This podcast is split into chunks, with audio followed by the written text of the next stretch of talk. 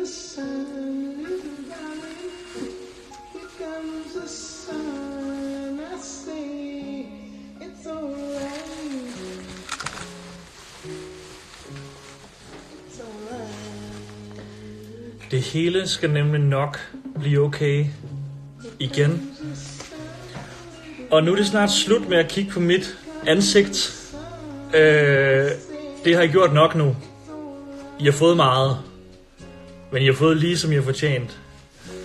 For I blev hjemme, og I gjorde det sammen med mig og en øh, masse enormt inspirerende øh, forfattere, kunstnere, musikere, artister.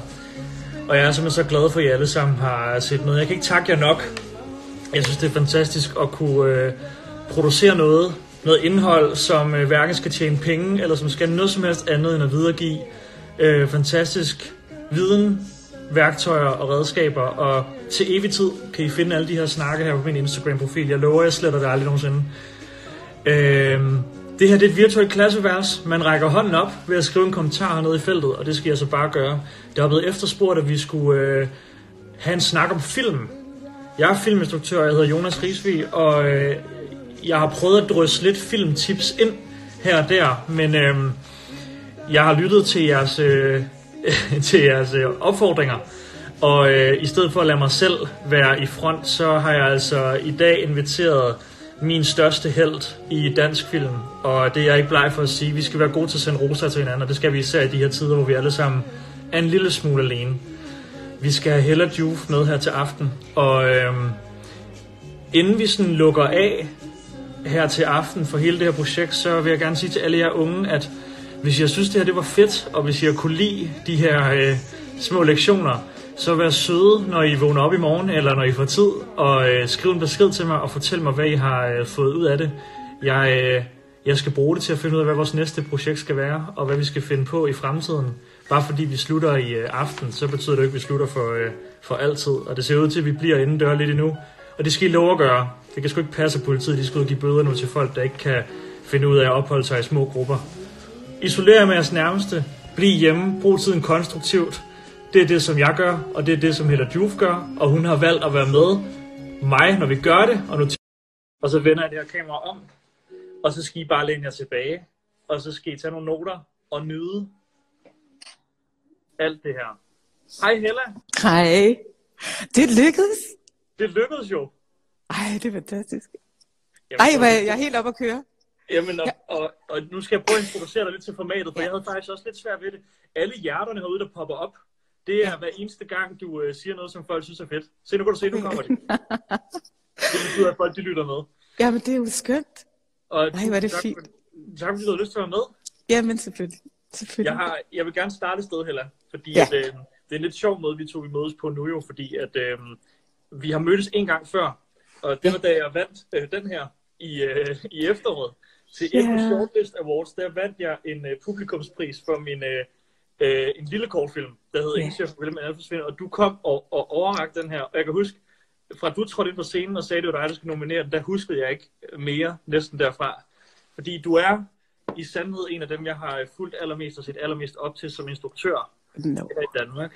Og øh, derfor er jeg også meget beæret over, at du vil være med her til aften. Naturligvis vil jeg det. Så velkommen indenfor. Vi skal snakke Tak. Om Ja. alle mulige ting. Og allerførst synes jeg, det kunne være skide sjovt at høre, dengang, at du var 15, eller 14, eller 16 år gammel, dengang du var ung, hvad, Ja. hvad skete der i dit liv der? Åh, hvad skete der? Jeg var meget forvirret, øh, tænker jeg. Jeg troede, jeg skulle være... Da jeg var 15, der, da jeg var 15, og det vil jeg være godt indrømme, og jeg siger det med skam, der pjekkede jeg virkelig meget. Og jeg var, jeg tror, jeg har gået i 9. klasse, Ja og jeg var ikke særlig god til at gå i skole, og jeg, øh, jeg var meget hjemme og sov. Og jeg, øh, jeg havde sådan noget med, jeg gad ikke at lære tysk, fordi hvad skulle jeg bruge det til? Jeg ville ikke lære matematik, for hvad skulle jeg bruge det? Og det er en af de ting, jeg ærger mig mest over i dag, det er, og nu ved jeg godt, det lyder som sådan en, øh, husk, I skal vaske hænder, og husk, I skal passe jeres lektier og sådan noget. Men, men jeg ærger mig faktisk over, at jeg ikke tog det lidt mere alvorligt. Øh, jeg var sådan ikke særlig motiveret. Jeg var tro, meget skolesret. Øhm, så da jeg var 15, der ville jeg ikke rigtig noget. Altså, jeg, jeg, skulle, jeg skulle i gymnasiet. Og så det kom jeg vist også, jeg gik på det fri gymnasium i meget kort tid. Fordi vi skulle selv, øh, vi havde sådan en protokol, Men vi skulle selv øh, udfylde, om man havde været der. Der var ikke så meget disciplin, og det kunne jeg ikke administrere. Så gik jeg ud, og så arbejdede jeg nogle år, og så gik jeg på studenterkursus. Og så blev jeg student. Så blev jeg klassisk sproglig student med latin og græsk. Fordi Ja. så kunne jeg lige så godt bare fyre den af, ikke?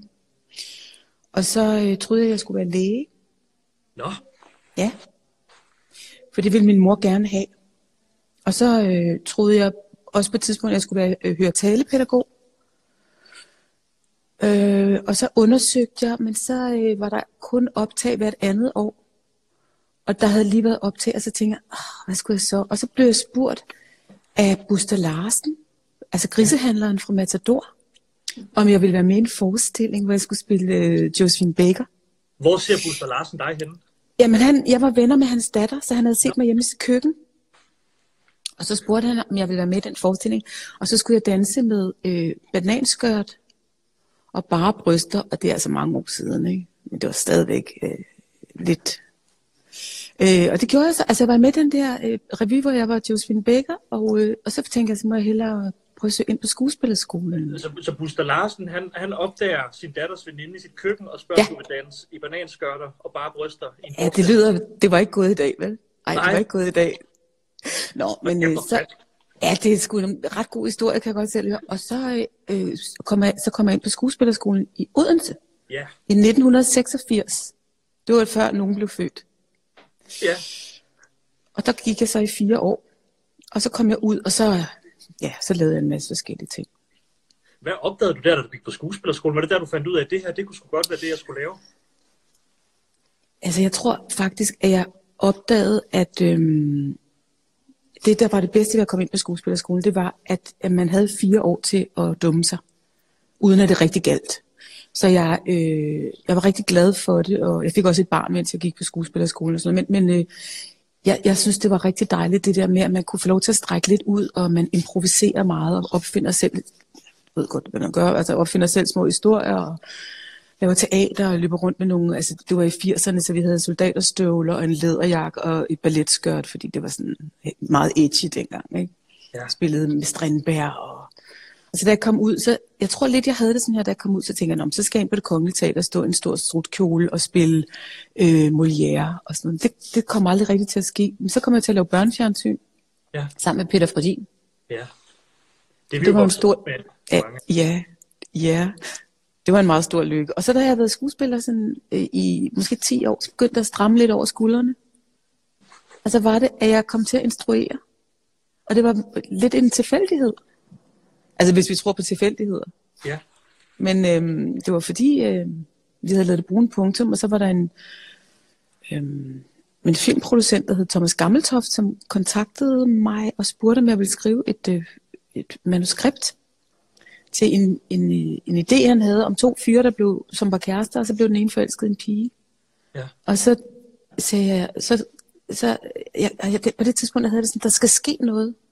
Jeg kan ikke sådan gå rundt og være skuespiller resten af mit liv, så bliver jeg helt garglak, ikke? Ja, Ikke fordi der er noget galt med det, men det passede bare ikke til mit temperament. Og så, så, så råbte jeg ja, og det er faktisk en uh, ting, jeg lige vil sige til, hvis der sidder nogen og ser med, nogle unge mennesker, det er, at når, man, når der er nogen, der spørger, om man tør et eller andet, som ikke er, øh, skal vi kravle rundt på et stillads, når vi har taget stoffer, det, så skal man bare råbe nej. Men hvis der er nogen, der spørger om et eller andet, hvor man kan mærke, at det kilder indeni, og man Ja. alligevel tænker, det, det tør jeg ikke, fordi det har jeg jo ikke prøvet før, så skal man bare køre en pipi, ikke? Altså, der hedder, det har jeg ikke prøvet før, så det kan jeg sikkert godt. Og så skal man bare råbe et højt ja. Og så fanger bordet. Opsøger du stadig det i dag? Ja. For eksempel, når du spørger, om jeg vil sidde og lave live-video, hvor jeg tænker, det kan jeg garanteret ikke finde ud af, fordi jeg har pølsefingre og sådan noget med øh, øh, min telefon. Jeg bruger den mest til at... Altså, jeg sender jo stadigvæk helt gammeldags sms'er. Du ved, Ja. hvordan går med smiley, masser af smiley og sådan noget. Ja. Helt gammelt, ikke? Så, så, så, så, så tænkte jeg, du, du kunne også godt huske, at jeg var lidt lang tid til at svare, da du spurgte mig. Du sendte mig en Jo. mail. Jo, men det er også fordi, jeg er meget hurtig til så... Altså, så jeg synes ikke, du var langsommere end andre. Nå, okay. Nej. Men, ikke. men øh, det var også fordi, jeg blev, jeg blev jeg tænkte, jamen, det ved jeg jo ikke. Og så tænkte jeg, det må vi hellere sige ja til. Nå, men i virkeligheden, man skal jo Ja. bare, altså, man skal sige ja. Man skal Ja. sige ja. Man skal sige ja, når der er noget, der, der kilder. Hvilken nogle, hvilken nogle Eller ellers- ikke alt, der kilder. Skal Nej, man nej, sige ja ved. til. Nej, du ved, hvad jeg mener. Ja, jeg ved godt, hvad du mener. Ja, du og, jeg, og folk er med derude. Men jeg tror, altså... når man, når man tænker på dig, så tænker altså jeg, jeg tænker også på en, en kunstner, som i virkeligheden kan fortælle historier på enormt mange forskellige planer. Du nævnte det selv lige før, altså både som skuespiller, men du er også musikalsk øh, engageret, og du instruerer også film i dag og skriver. Og hvad, hvad, hvilke nogle elementer i dit liv tror du har gjort, at du er blevet til den uh, Hella, som vi alle sammen kender, også som en, en offentlig uh, person? Det ved jeg godt er et svært spørgsmål. Ja, nej, men det er et godt spørgsmål. Jeg tror, at øh, når nu kommer min hund og lægger sig her, jeg, jeg tror, at, øh, at fordi da jeg var barn, der havde jeg sådan en fornemmelse af, at jeg havde en, øh, et radarsystem, og jeg havde en masse tanker. Og jeg følte tit, altså jeg er jo vokset op i 60'erne, jeg, min barndom var i 60'erne, og jeg følte tit, at når jeg spurgte min mor eller nogle andre voksne om et eller andet, eller jeg havde lavet en eller anden observation, som jeg selv kunne mærke var rigtig, så, så fik jeg tit at vide, at nej, det er sikkert noget pjat, eller nej, det har han da ikke, nej, det, nej, hun var da ikke spor ked af det, jeg kunne se, hun var ked af det, eller jeg kunne se, at der var dårlig stemning, eller jeg har også altid haft det sådan, både da jeg var barn, og også har det stadigvæk sådan, at jeg kan sådan meget tydeligt mærke, hvordan andre mennesker har det, når jeg kommer ind i et rum. Og, øh, og så, så havde jeg tit opdaget noget, øh, som de ikke selv havde opdaget endnu. Det kan jo godt være et problem, når man er barn. Det kan også være et problem, når man er voksen. Det kan også være en gave. Så det gælder jo om, hvis man har sådan, nogle ekstra, sådan et ekstra sanseapparat, at man ligesom får det brugt til noget. Så man ikke bliver, bare bliver skør og sidder en svamp over i hjørnet, hvor man kan mærke øh, hele øh, klasselokalet. Så jeg, så jeg, jeg tror, jeg har sådan haft en masse tanker og historier inde i hovedet, da jeg var barn, som jeg, jeg sådan ligesom, de stasede nærmest op inde i mig. Og så lige så snart jeg havde mulighed for det, øh, allerede sådan i folkeskolen begyndte vi at lave sådan noget teater og Øh, og jeg begyndte at lave sådan nogle små, du ved, det, er sådan, nej, det ved du ikke, men altså, vi lavede sådan nogle små kassettebånd, hvor vi lavede små historier og sketches og sådan noget. Det der med at prøve at få det lavet om til historier, så det ikke bliver til gagag inde i hovedet, ikke? Ja. Sådan tror jeg stadigvæk lidt, jeg har det, at jeg øh, nogle gange så vågner jeg også om natten, og så, så skal jeg ned og skrive. Lidt ligesom hvis man skal tisse.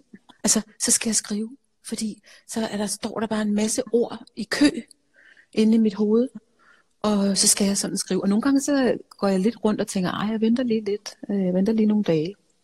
Fordi så kan det sådan rigtig blive til sådan en magiterning. Og så ja. sætter jeg mig ned og skriver. Men det er noget, der skal ud. Og nogle gange så har jeg også en fornemmelse. Det er når, det aller, når jeg er aller gladest for at skrive et eller andet. Eller, du ved du også selv, når du er instruktør. At nogle gange så, så kommer det bare nærmest ud af ens mund, eller ud af ens fingre, eller du står sammen med nogle skuespillere, og det hele det sådan, det sådan materialiserer sig øh, og bliver til, øh, mens vi laver det. Så det er ikke noget, du har tænkt egentlig. Det sker bare. Altså, det er noget, vi skaber samtidig med, at det sker. Det, det er jo noget det allermest vidunderlige. Ja. Når der er sådan flow i tingene. Så det tror jeg er sådan lidt afhængig af, det der med, at der er noget, der... Og jeg synes især det der med at skabe sammen med andre. Øhm, det, det, og det, det er jo for eksempel det dejlige ved at være instruktør. Det er, hvis man kan tage sin instruktørkasket egentlig tage den af og sige, nu er vi her sammen. Jeg har nogle idéer. Jeg ved godt, hvordan det ser ud inde i mit hoved. Men så, så er der en skuespiller, der lige pludselig gør et eller andet, eller rejser sig på et tidspunkt, og går hen og tager en tår vand, og står og siger den replik med ryggen til hende, som han er forelsket i. Og det havde jeg slet ikke planlagt, men lige pludselig bliver det meget mere øh, spændende og dynamisk, og mere erotisk, eller mere voldsomt. Og det var noget, vi ikke havde planlagt. Altså det der med, at der skal være plads til miraklerne. Ja. Eller der skal være plads til dyret, eller ja. hvad vi kalder det. Eller Gud, eller hvad vi nu kalder det. Ikke? Ja. Det, det synes jeg er det, er det mest vidunderlige. Det er, når det der sker. At det, at det blev bedre, end vi nogensinde havde troet. Fordi jeg kom med noget, og du kom med noget. Og så kaster vi ned en gryde og rør. Og så er der lige pludselig en, der kommer og hælder noget tryllestøv ned i. Eller der er en, der har glemt sin replik som gør, at der kommer en mærkelig pause. Og så bliver du den her scene lige pludselig 70% bedre. Og det var der ingen af os, der vidste, hvor kom fra. Det synes jeg er det allerbedste, vi har arbejdet med, sådan, med, med, med noget kreativt. Ja. Og her til alle, der først lige er tunet ind nu, mit navn det er Jonas Riesvig, og jeg er filminstruktør, og jeg har sat mig selv over for Hella Juve, som også er filminstruktør med meget andet. Så øh, i, for første gang i den her uge har jeg fået en, en lektion foran mig, som jeg virkelig har glædet mig til, hvor jeg føler, at det er mig, der er i træning og næsten burde sidde noter. Og vi taler jo om at bruge den her tid i den her lockdown på noget kreativt og noget konstruktivt, og det er især til alle jer unge derude. Bliv hjemme og, og få yeah. fornuftigt og stille spørgsmål, hvis I mangler noget uh, inspiration til, hvordan man kan komme i gang. Heller, jeg tænker på, at det kunne være spændende at høre dig til, uh, jeg ved godt, det kan blive abstrakt, Men, men når du får en idé til noget, virker det til, at det både kan blive til et bog, det kan også blive til musik, det kan i virkeligheden også blive til en godnat-historie eller en film. Hvad, ja. hvad sker der i det forløb, hvor du pludselig begynder at tænke noget, og det begynder at summe? Er det ned til tastaturet at skrive, eller hvordan planter det sig? Øhm, altså nogle gange så kommer der jo nærmest nogle mennesker på besøg, øh, som sidder på ens skulder og snakker. Øhm, øh, og så bliver de, nogle gange så, det kan også være, for eksempel jeg lavede en film, der hedder Se min kjole, og der vågnede jeg om natten, og så øh, med den børnesang, der hedder Se min kjole, øh, på læben, og så tænkte jeg, jeg skal lave en film, der hedder Se min kjole. Og så, kunne jeg, så var der nogle piger, der sådan ligesom kom, kom gående, ligesom du ved, de der elefanter, der kommer marcherende hen af æderkoppens svinespind. Så kom der sådan nogle piger gående, og jeg kunne se, at der var i hvert fald en af dem, hun havde sådan noget mørkt, kort hår, og der var en, der havde øh, nogle bestemte ar. Øh, og der var en, der var vred, og der var en, der var øh, mor og sådan noget. Og så begynder de stille og roligt og sådan materialisere sig ud af, af ingenting. Og så kan det godt være, når man begynder at skrive det ned, at det så, nej, det var faktisk hende med arne, det var faktisk også hende med pagehåret. Og så begynder man jo også selv at finde på ting. Men nogle gange, man må godt finde på. Du kender godt, når man tænker, når man ser et eller andet, og tænker, det der, det er noget, det er på somt. Det er noget, nogen har fundet på. Kender du ikke også det? Jo, når jo, man ser en tv-serie, og folk hedder et navn, hvor man kan høre, det er der ikke nogen, der hedder. Ja. Det passer ikke, det der. Ja. Det passer ikke, det navn. Og så får jeg det sådan, også nogle gange sådan, at så passer det andet heller ikke. Der er nogle navne, der ikke passer. Der er også nogle situationer, der ikke passer, fordi det, det, dem, er, dem er der bare nogen, der har fundet på. De bedste film, de bedste bøger, de bedste sange, det er, det bliver lidt sådan lidt øh, gøjleragtigt måske, men det tror jeg er noget, man henter ned på en eller anden måde, at hvor man bare er en kanal. Ja. Øh, og så kan det godt være, at de her mennesker kommer gående op på din skulder eller på din, på din dyne. Og så skal du sådan ligesom have en lup frem og finde ud af, hvad, hvad er deres indbyrdes relation? Og så begynder de at tale, og så kan du, sådan, så kan du godt selv bestemme, hvad for nogle rum de skal være i, fordi det er dig, der er filminstruktøren.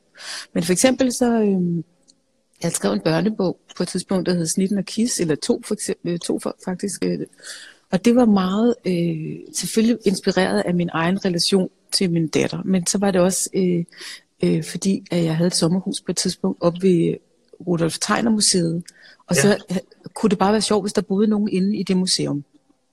Og tænk, hvis der nu boede en mor øh, og en lille dreng, som havde et lidt vanskeligt forhold. Og så øh, begynder det hele bare sådan at dukke op, og så lige pludselig så har man en lille dreng, der råber nogle ord og så kan man sådan nogenlunde regne ud, hvordan moren vil reagere. Så det kan ja. komme ud på alle mulige måder. Ja. Jeg tror bare, det vigtigste det er, at man tillader, at man ikke censurerer sig selv. Altså det vil jeg altid sige til folk, altså, og til unge mennesker, som vil sige, godt kan lide at skrive, så skriv. Hvis man godt kan lide at lave film, så, så lav film med telefonen. Og så sidder og klip den på computeren. Bare gør det. Fordi der er jo, altså, der er jo ikke på den måde, selvfølgelig er der masser af regler, men dem kan man bare bryde. Og så opfinder man et nyt sprog. Men man skal ikke være så bange for, at, øh, at, at det kan jeg nok ikke, for det kan man godt.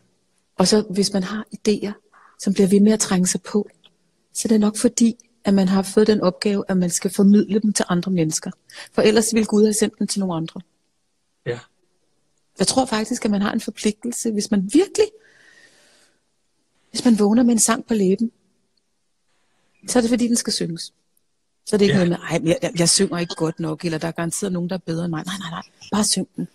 Så ring til nogen, der kan spille guitar, hvis du ikke selv kan. Og så, så laver de nogle akkorder, og så er der en, der siger, gud, det, man kunne godt lægge sådan lidt, sådan lidt bossa-rytme under, og så lige pludselig, så har vi et hit.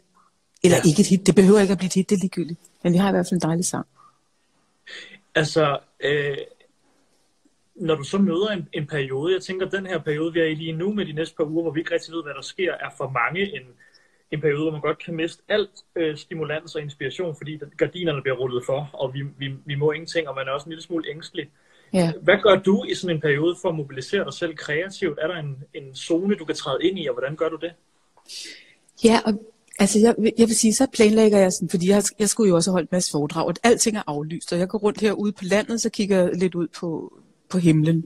Ja. Og øh, så kigger jeg på min, min datter, fordi hende har jeg hentet herud, fordi jeg tænkte, hun skulle ikke gå rundt øh, ind i byen og blive smittet. Så hun kunne komme herud og sådan noget.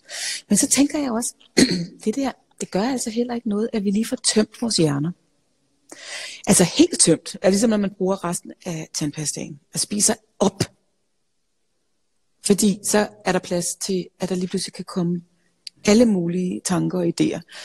og jeg tror, selvom det er en rigtig træls periode, vi er igennem, så tror jeg altså, at vi kommer ud af det her øh, som bedre mennesker og som et bedre samfund og som en bedre verden, fordi vi har, vi har øh, der sidder en masse mennesker lige nu og tænker og får idéer, og der er nogen, der er i gang med at udvikle en vaccine, og der er nogen, der er i gang med at lave hjælpepakker, og der er nogen, der er i gang med at finde ud af, hvordan kan man lave et beredskab på sygehus. Altså, der bliver tænkt så mange tanker nu, og der bliver også tænkt, der bliver, der bliver skabt, jeg ved, der bliver skabt på, på, på bagsiden og sådan noget her, der kommer der til at blive skabt en masse øh, kunst og musik og film og bøger, og der bliver bare skabt, øh, der, der, der, vi har nogle samtaler med hinanden, som vi ikke ville have haft ellers.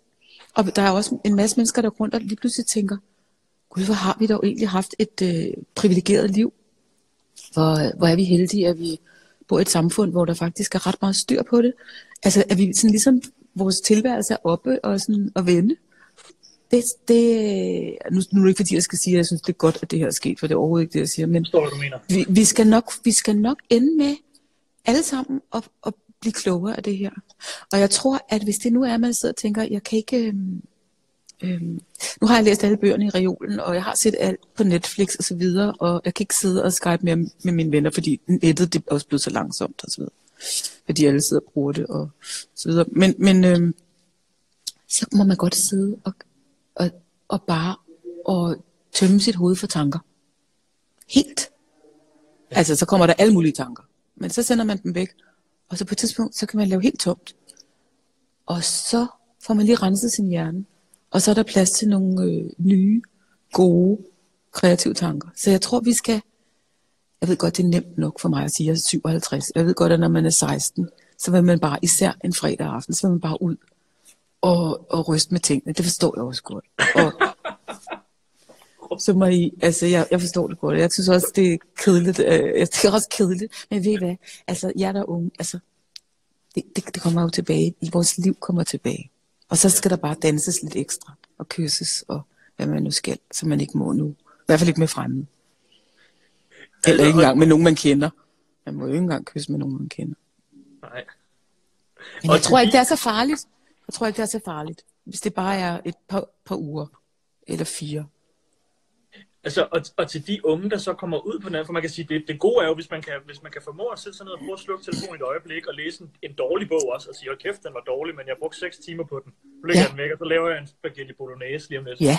Når du så på et tidspunkt er over det, er der jo mange unge i dag, der er, øh, er, er ramt af den der stress over, hvad man skal med sit liv, ikke? fordi der er så mange muligheder og veje at gå, og det du siger er jo i virkeligheden, at du ikke i et, et ret langt stykke tid faktisk ikke anede, hvad du lige skulle, og det lød, mm. engang, det lød næsten ikke engang på dig, som om, at det var drømme. Det var mere en tanke om, at det kunne da godt være, at, at det var det her, jeg skulle være, før der egentlig opstod en drøm. Ja. Jeg, jeg vil sige, at altså, det er jo lidt ligesom, når man kommer ind i en slikbutik, og, der, og man bare må tage lige, hvad man vil have, så kan man nogle, kommer man nogle gange bare ud med en pakke gejol, ikke? fordi det bliver for uoverskueligt på en eller anden måde. Ja. Og sådan forstår jeg også godt det der med, at øh, når der er så mange muligheder, øh, der er virkelig mange muligheder, når man er ung, Øhm, jeg tror stadigvæk, og uanset hvad ens forældre siger, og uanset hvad, hvad politikerne siger, fordi nogle gange, altså nu, nu på et tidspunkt sagde de i hvert fald, at man skulle skynde sig og komme i gang med en uddannelse og gøre den færdig på normeret tid og sådan noget. Det, det tror jeg, det, det har vi sluppet lidt nu. Ikke? Det vil heller aldrig være min anbefaling. Jeg tror, det, man må godt mærke efter, hvad der er rigtigt. Og man må også godt skifte hvis man har valgt noget forkert. Og så det der med, det ved jeg ikke om forældre stadigvæk siger til børn og unge, det der med, at man skal i hvert fald tage en uddannelse, hvor man er sikker på, at man har noget at falde tilbage på. Det er et gammelt udtryk, der hedder. Man har noget at falde tilbage på, så hvis det et eller andet ikke lykkes, man for eksempel vil være kunstner, så, det, så, kan du tage en, så kan du blive sygeplejerske, så har du noget at falde tilbage på. Men jeg synes ikke, at vores ambition i verden skal være at falde tilbage. Så jeg synes, at hvis man kan mærke, at der er et eller andet, man virkelig gerne vil, så må man gå efter den drøm. Med fare for, at det ikke lykkes. Men nogle gange så kan man jo også drømme om et eller andet. Ligesom jeg gerne ville stå inde på det kongelige teater en stor fin kjole. Men så endte jeg med at blive filminstruktør. Det anede jeg ikke. Da jeg var 15, jeg anede ikke, at jeg skulle blive filminstruktør. Og da jeg gik i gymnasiet, jeg anede ikke, at jeg skulle blive forfatter. Jeg fik virkelig ikke særlig gode karakterer i skriftlig dansk. Oh, altså virkelig ikke gode karakterer i skriftlig. Heller ikke nogen af de andre fag. Men altså, så at det der med, at det der er omkring til næste hjørne, eller når man går på en strand, hvad er der rundt om pynten, det ved vi ikke. Men, men gå derhen og se. Og lad være med at tænke, når man er et ung menneske, lad være med at tænke, når jeg må hellere gøre, når de andre gør, de andre går i gymnasiet. Jeg kan virkelig godt lide at arbejde med træ. Hvis du godt kan lide at arbejde med træ, så skal du da ikke gå i, gå i gymnasiet, så kan du, skal du gå på sådan en, hvad er det, en produktionsskole, og blive tømmer. Ikke? Det er da det fedeste i verden. Men det der med, at man gør det samme som de andre. Prøv at mærke, hvad der er inde i dig, og hvad der kilder, og, hvad, og hver gang du ser film om nogen, der er ude at fange haletusser, så tænker du, ej, det er simpelthen, jeg elsker at være ude i naturen. Så kan det være, at du skal være biolog, eller biologilærer, eller øh, arbejde i zoologisk have. Jeg ved det ikke, men hvis der er et eller andet, der bliver ved med at kilde, så er det nok det, man skal. Jeg tror, vi har alle sammen fået nogle forskellige gaver. Fordi at det det, det, det, vi skal udvikle. Så det der med, kender du ikke sådan nogle mennesker, der har et job, hvor de hader det, og de går derhen under protest hver dag? Ikke nu, men nu, nu går de jo bare rundt derhjemme. Ja. Men ellers under protest. Og jeg tænker nogle gange på, hvis man får et job, hvis man nu ikke kan lide børn, skal man ikke være skolelærer. Og hvis man ikke kan lide at sidde, øh, og, og, og, jeg er for eksempel ikke særlig god til tal, så jeg ville ikke have det godt på et revisorkontor. Men jeg, jeg er gift med en, som bliver simpelthen så glad, når han ser nogle tal. Han elsker tal. Så han skal selvfølgelig lave et eller andet med tal. Og hvis der er et eller andet, som vi virkelig godt kan lide, så er det nok det, vi skal. Fordi det er nok det, der er mening med os. Og hvis man har et job, som man ikke bryder sig om, så, så spærer man det. For der sidder en fyr lige derovre, som ville synes, at det job, man sidder og hader, det vil han, han ville synes, det var det fedeste job i verden. Så er det jo ham, der skal have det. Så vi må ikke spære. Vi må ikke spære, noget, ligesom man må heller ikke spære en kæreste, du ved. Altså, hvis man har en kæreste, man tænker, ah, det er ikke lige, nå. Ah. Men altså, altså, det er også bedre, end ikke at have en kæreste. Det må man ikke. Man må ikke spære en kæreste, mens man går og venter på, at den der bliver ledet. Det må man ikke. Det tager Nej. Man må ikke spære noget for andre mennesker. Så skal man give det videre. Det, det virker til folk, at det vælter op med hjertet, så det er på betydeligt lytter. Okay, prøv at høre, Hella. Øh, ja. Til alle jer, der først er tunet ind, mit navn er Jonas Risvig, og jeg laver film til daglig, og lige nu sidder jeg og taler med Hella Juke, og vi taler om at bruge øh, tiden derhjemme kreativt. Og og jeg, jeg, vi kunne tale rigtig meget om det der med at være, øh, det vil jeg jo helst høre om, eller det der med at være instruktør, men jeg kan, kan næsten fornemme på folk, at det kunne også være spændende at høre din, din, øh, dit, dit blik på det her med, at man jo i alle henseender i ens liv kan bruge det der med at udfolde sig kreativt. Altså det ja. med, at man behøver jo ikke sætte sig ned og skrive øh, en novelle, som skal udgives. Man kan også bare skrive en novelle og pakke den i skuffen eller læse det op for en ven. Der er ja. vel mange steder hvor man kan bruge det at, at lære og stimulere sig selv kreativt, uanset hvor du arbejder henne. Jamen, man kan være, altså, alt, altså, man kan være kreativ i alt. Man kan være kreativ, øh, hvis man arbejder med børn, eller hvis man øh, laver øh, arbejder i en, en, en forret, forretning med, med strikkegarn, eller hvis man, øh, også hvis man arbejder på et kontor, eller hvis man er sygeplejerske. Altså man kan være kreativ, fordi kre- at være kreativ, det er en måde at tænke på, som er, øhm, og det behøver ikke være noget med, at det her skal, vi skal gøre det her hurtigere, eller, øh, men at gøre det på en mere hensigtsmæssig måde, eller smartere, eller kunne det ikke være sjovt, hvis du, fordi så kunne vi nøjes med, og så, kunne vi, så havde vi mere tid til, til det her. Det er jo også at være kreativ, så man kan jo være kreativ i alle mulige sammenhænge. Man kan også være kreativ i den måde, man er en familie på. Altså hvis man opdager, at hvorfor vi alle sammen keder det hele tiden, øh, hvorfor skændes vi alle sammen om morgenen, øh, og børnene, og der er ikke nogen, der vil op, og alle smækker med dørene, og sådan så kan vi, om det er fordi det der med at smøre madpakker, det er bare det kedeligste i hele verden, om skal vi så ikke lave det til noget hyggeligt? Så smører vi madpakker om aftenen, så sidder vi rundt om bordet, og så laver vi, gud, nå, så man kan også gøre sådan der med rød beden, og nej, og gud, og se hvad jeg har skåret ud i, i, i guld, og sådan så børnene lige pludselig synes, at det er noget sjovt, og så bliver det en, et fællesskab. Man kan gøre, være kreativ omkring alting i verden. Man kan også faktisk være kreativ, når man øh, vasker tøj selvom det ikke lyder så spændende. Men øh, det ved jeg alt om, fordi så sorterer man tøjet på en bestemt måde, og så tænker man, hvis jeg vasker lige den der sammen der, så kan den hænge der, så kan jeg stryge det der, mens det der tumler. Man kan være kreativ med alting. Og være kreativ, det er en måde at være i verden på. Ja. Alle mennesker er kreative. Der er bare nogle mennesker, der tror, at det alt sammen har noget med at, at skabe kunst at gøre. Det har det ikke. Det, det, kan, det kan have med alt muligt at gøre. Der er også nogle mennesker, der opfinder et eller andet, nu gør jeg lige sådan, jeg synes, og et hår der.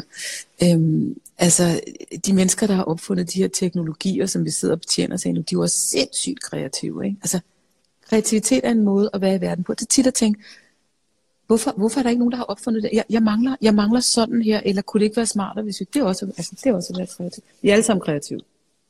Jeg tænker, jeg tænker heller, når du sidder med for eksempel en bog, eller en, en, øh, et, et sidste cut på en film eller en idé, som du skal finde ud af, om du skal rykke videre med. Du virker jo enormt selvkørende og virker som en, der næsten kan klare det hele i forhold til dit eget virke som kunstner. Hvem, hvem bruger du til at krydse af, hvornår noget er, hvor det skal være? Jeg tænker, man kan godt nogle gange løbe ind i den der dør, hvor man er sådan, jeg ved ikke, om den er færdig, den her bog. Jeg aner ikke, om jeg er der, hvor den skal være. Hvem, hvem har du tæt ved dig, som du, som du hjælper med at krydse af? Altså, jeg har jo nogle, jeg har jo nogle meget tætte venner, øh, som, som ikke er nødvendigvis specielt kreativ på den måde i forhold til det. Jeg har selvfølgelig også nogen, der skriver. Jeg har en, en, en, en veninde, som er forfatterinde, som jeg vil vise noget til. Og så har jeg også en rigtig god ven, men han er jurist. Og ham vil jeg også altid bede om at læse noget, fordi han kender mig så godt, så han ved, så jeg vil, han ville altid kunne se, hvis, hvis jeg havde, øh, han ville kunne sige, hvis jeg havde formuleret noget forkert, eller så ville han sige, det, det her, det er ikke det, du mener. Mener du ikke i virkeligheden sådan og sådan? Øhm, jeg har måske sådan 4-5, altså omkring en film, der er det jo altid noget andet. Det ved du også selv, det der med, så sidder der en producer, og der sidder en klipper. Ja. Og nogle gange så bliver man også presset lidt. Og der er det igen det der med, nogle gange ved man bare, nej, nej, for det skal være sådan her. Og så siger de, "Jamen, kan man ikke klippe det der ud, eller skal vi ikke gå ind i nogle nærbilleder? Og så siger vi, nej, fordi vi skal være ude i det store billede, hvor de sidder nede på badebroen med ryggen til kameraet. Og så kan vi høre, hvad de siger øh, helt tæt. Men vi skal se dem langt fra, fordi den måde, han er ved at lægge armen om hendes skulder, og det kan vi se, at han, at han tager sig sammen. Hun ved det ikke, hun kan ikke se det, men vi kan se hans arm, den sådan kører lidt og tager tilløb. Det er så rørende i det billede, og så er der nogen, der siger, "Jamen, skal vi ikke ind i et nærbillede, der hvor... Og så siger vi, nej, vi skal ej. Og så bliver, er der nogen, der siger, "Jamen, det tror jeg er en god idé, men det der, nærbillede, og så siger man, så må man nogle gange godt sige nej, fordi jeg siger det. Ligesom man jo også nogle gange kommer til over for små børn. Fordi jeg siger det, fordi jeg ved det, og så siger de, hvor ved du det fra? Og så må man nogle gange godt sige, det ved jeg, fordi jeg ved det. Fordi ja. det kan jeg mærke.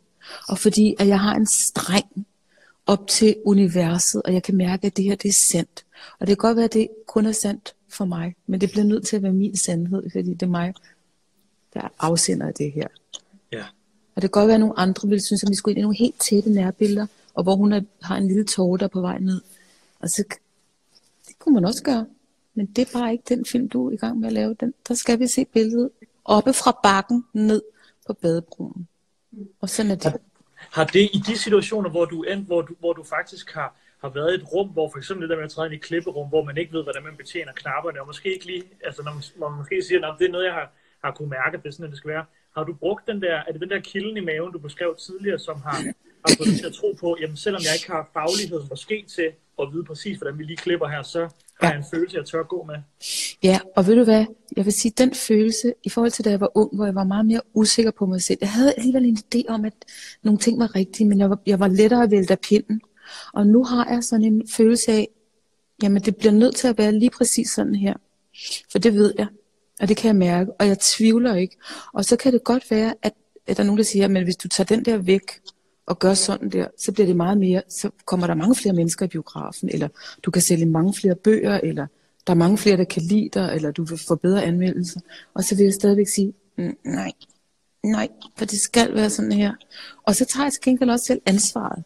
Så altså, hvis der er nogen, der synes, det, det, det var noget værd bras, ja, men det, så vil du sikkert heller ikke gide at sidde ved siden af mig til en fest. Fordi det her, det, det er det, jeg mener i verden. Og der tror jeg bare, det, det er det dejlige ved at blive gammel nogle gange. Det er, at man bliver øh, mere og mere sådan... Jamen, jeg tænker på alle de gange, hvor øh, jeg har siddet og været usikker, og så er der nogen, der siger, ah, at vi skal lige klippe det der væk, eller vi skal gøre sådan noget. Og så bag, så sådan sidder til premieren, så, så tænkte nej, det skulle vi ikke. Men jeg skulle, jeg skulle have stået fast.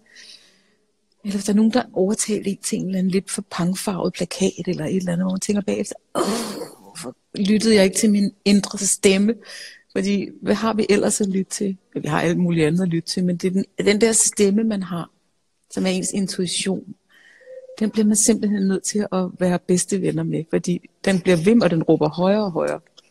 Og hvis man ignorerer den, så til sidst så står den bare med kæmpe signalflag og råber ind i ansigtet. Ikke? Altså man kan lige så godt bare forlige sig med den, fordi det er, det er den, man er.